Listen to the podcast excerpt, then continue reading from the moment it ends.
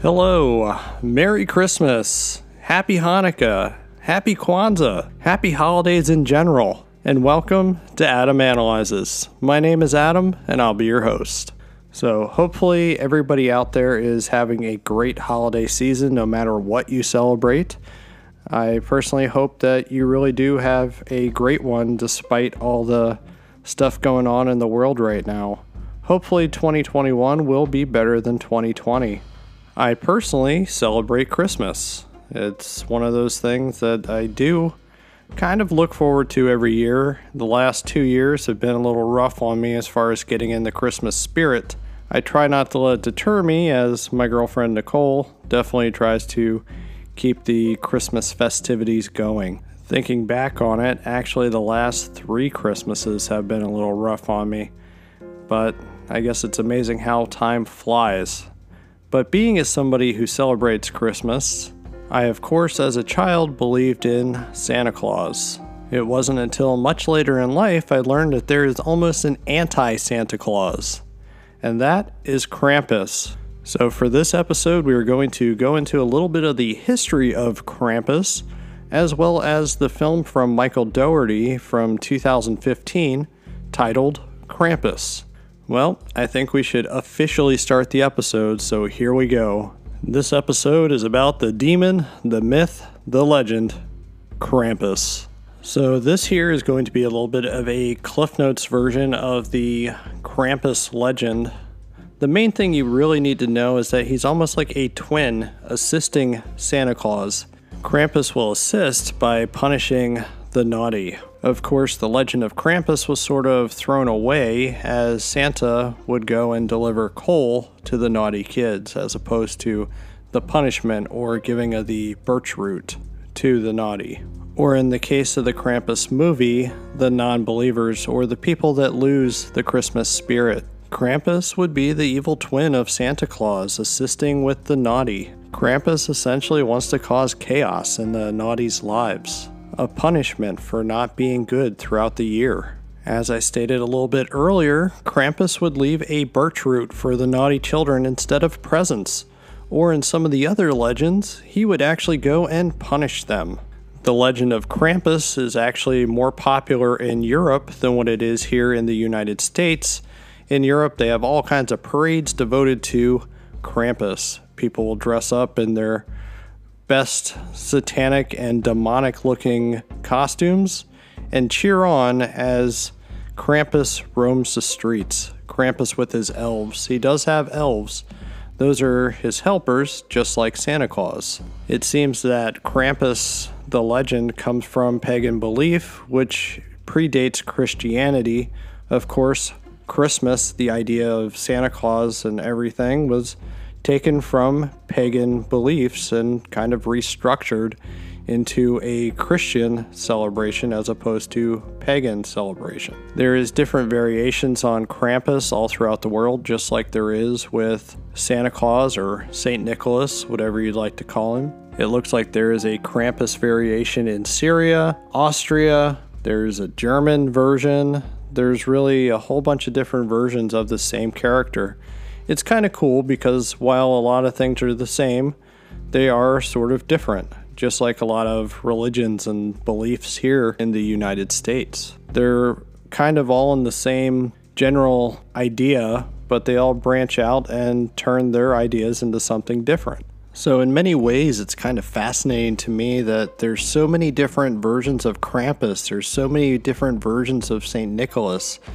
or Santa Claus. There's just a lot of different ways that people have taken it and changed it and made their own. It really is fascinating. If you do have time, I suggest reading up on it.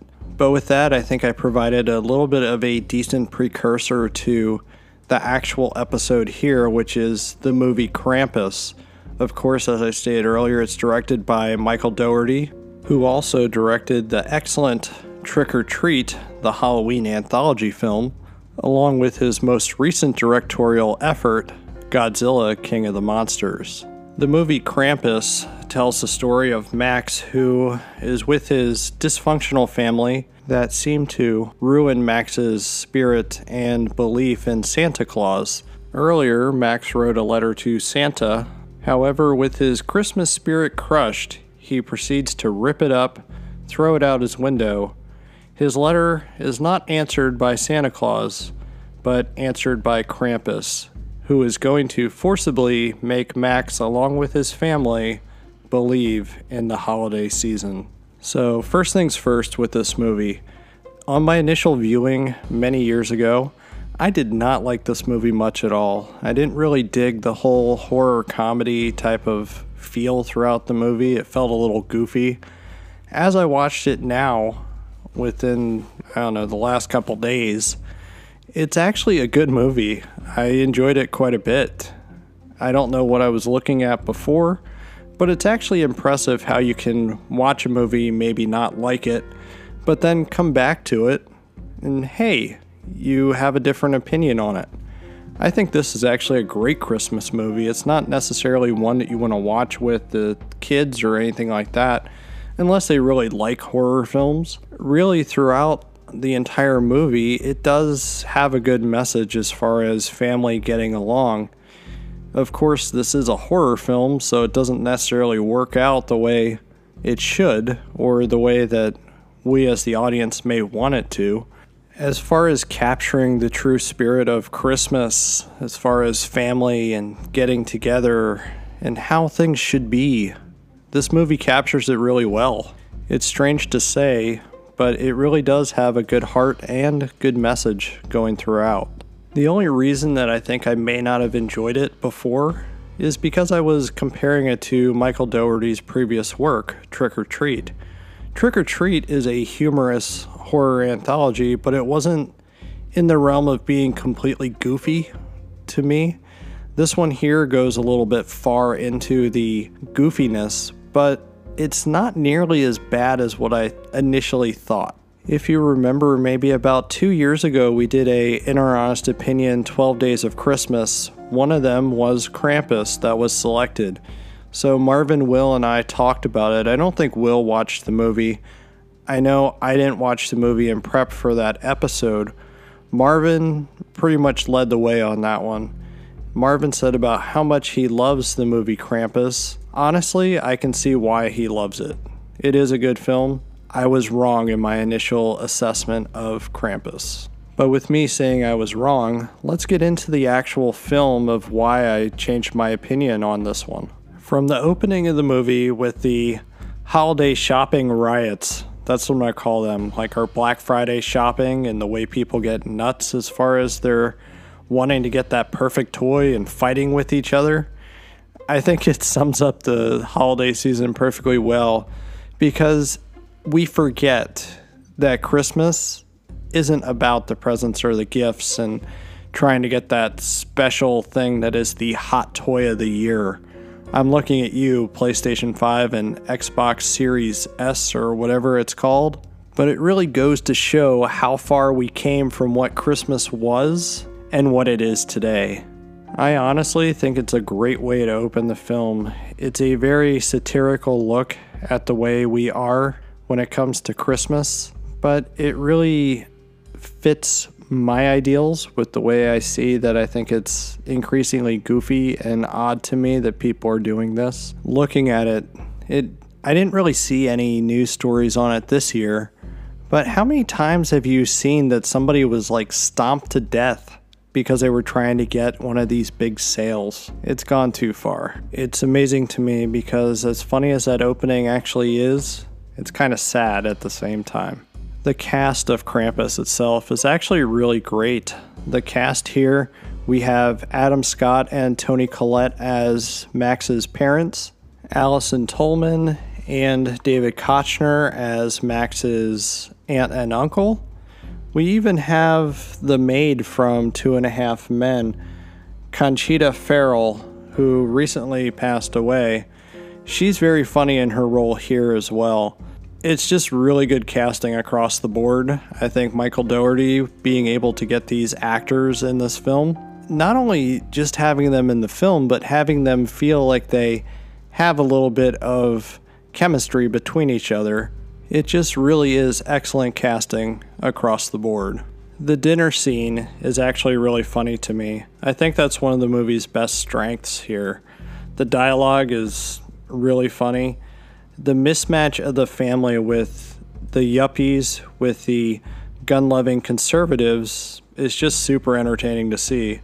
Up until the moment where Max's cousins steal his letter to Santa, you actually feel for him a little bit as he simply loves Christmas and still believes in Santa. I really see no issue with Max still believing in Santa, maybe believing in the spirit of Christmas. If anything, he's holding on to that childlike innocence that maybe some of us should have held on to for a little bit longer. It's generally a magical time in our lives. I think it's kind of sad the way everybody judges him for it. Another thing that Krampus has going for it is that it has a crazy amount of style, especially pretty close to the beginning when he actually tears up his letter to Santa. Seeing the torn up letter blow up into the clouds really is a great scene from a stylistic directorial standpoint. The movie doesn't really let up with the stylish direction. I actually appreciate that about the film. When we first get our glimpse of Krampus leaping from rooftop to rooftop, it looks fantastic. Michael Dougherty really impressed me with his first movie, Trick 'r Treat. It's obvious he grew as a director from his first film to his second film. This movie likely had a higher budget than what Trick 'r Treat had. I'm sure that helped, but as we know, a higher budget doesn't necessarily mean a better movie. I think I like Trick 'r Treat better overall, but there's no denying this is the better directed film. It also helps that another carryover from his first film is a fantastic score. This movie really does know when to sound like a Christmas movie and when to sound like a horror film. Honestly, sometimes there isn't much difference between the two scores as it really is seamless. We do have quite a few other standout scenes that I really love in this film. The first one that I want to talk about is when the grandmother tells her story. The animation that's used for the flashback scene itself really is fantastic. It also has a bit of a storybook or fairy tale like feel. I think that animation really lends itself well with the way it's told to the legend of Krampus himself. It's actually really cool too because with doing this, it allows somebody who may not know about Krampus or the legend or the stories this tells you everything you need to know, it just so happens to look good doing it at the same time. With the way it's done, it almost reminds me of a little short film in a way. I think that would even be enjoyable to watch even without the film attached to it. The other scenes that are included in the movie pretty much go towards the horror end of the actual film. I want to talk about the murderous gingerbread men as well as the toys coming to life. The gingerbread men I think are cool and everything, but I really love the toys coming to life. I think it's handled really well. I like that they have an almost demonic look to them. The Jack in the Box, Bear, Angel from the Tree, they all look fantastic. I think it's a scene that Charles Band, the guy that runs Full Moon Pictures, I really do think that he would approve of this scene of course, Charles Band was the creator of Puppet Master, I believe Demonic Toys as well. He would definitely approve of their look. I can almost see a little bit of a way that the Jack in the Box looks, almost like it's a homage to some of the works of Charles Band. Out of all the toys in the movie, I think the Jack in the Box is probably my favorite. The way that they blend the CGI with the actual practical effects is done really well. It's almost seamless. Obviously, the gingerbread men are computer animated. They're fun, but it's a little bit too much for me. I think it does lighten the mood. It is kind of an odd choice to me to intercut the comedy with the horror aspect of this movie because we get that gingerbread scene intercut with the toys coming to life scene. Overall, it works, it's just kind of an odd choice to me. I enjoyed the look of Krampus's elves. I like that they have a almost Nightmare Before Christmas esque type of look to them. They look really cool. It's a shame that they don't get more screen time. Krampus himself doesn't get a whole lot of screen time in this movie. I think those are some missed opportunities. I like the end of the movie itself where Krampus more or less has a pit to hell.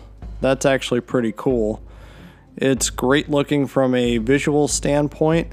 It's also somewhat creepy in its own right. When Max finally stands up to Krampus and says about how he wants his family back, it is almost a touching scene. However, that moment of being moving or touching is quickly thrown away when Max is tossed into that hell pit. The actual ending to the movie is moving in its own way, as far as the family actually getting along, and Christmas is the way it should be Christmas Day. I'm assuming that the twist ending to the film, which I don't intend to give away here, I'm assuming the family would more or less be in either a heaven or a hell situation, however you want to consider that. Overall, this movie does have an odd mix between horror, comedy, as well as the sentimental feeling Christmas movie. It's a bit uneven, everything's handled well. I think the movie definitely knows what it wants to be when it wants to be it within all of those different genres. It is a movie I highly recommend if you have not seen it. I think it's been out for about five years now, so if you haven't seen it, you definitely need to get on that. See if my assessment on the whole thing is correct, but I really think you'll have a good time with it. Of course, I was wrong in my initial assessment. If you didn't like the film before, I really suggest going back and rewatching it. Hopefully, you have the same good feeling about the movie as what I did. With that being said, I'm going to close out tonight's episode. As a reminder, you can find me on Twitter and Instagram at Adam underscore analyzes.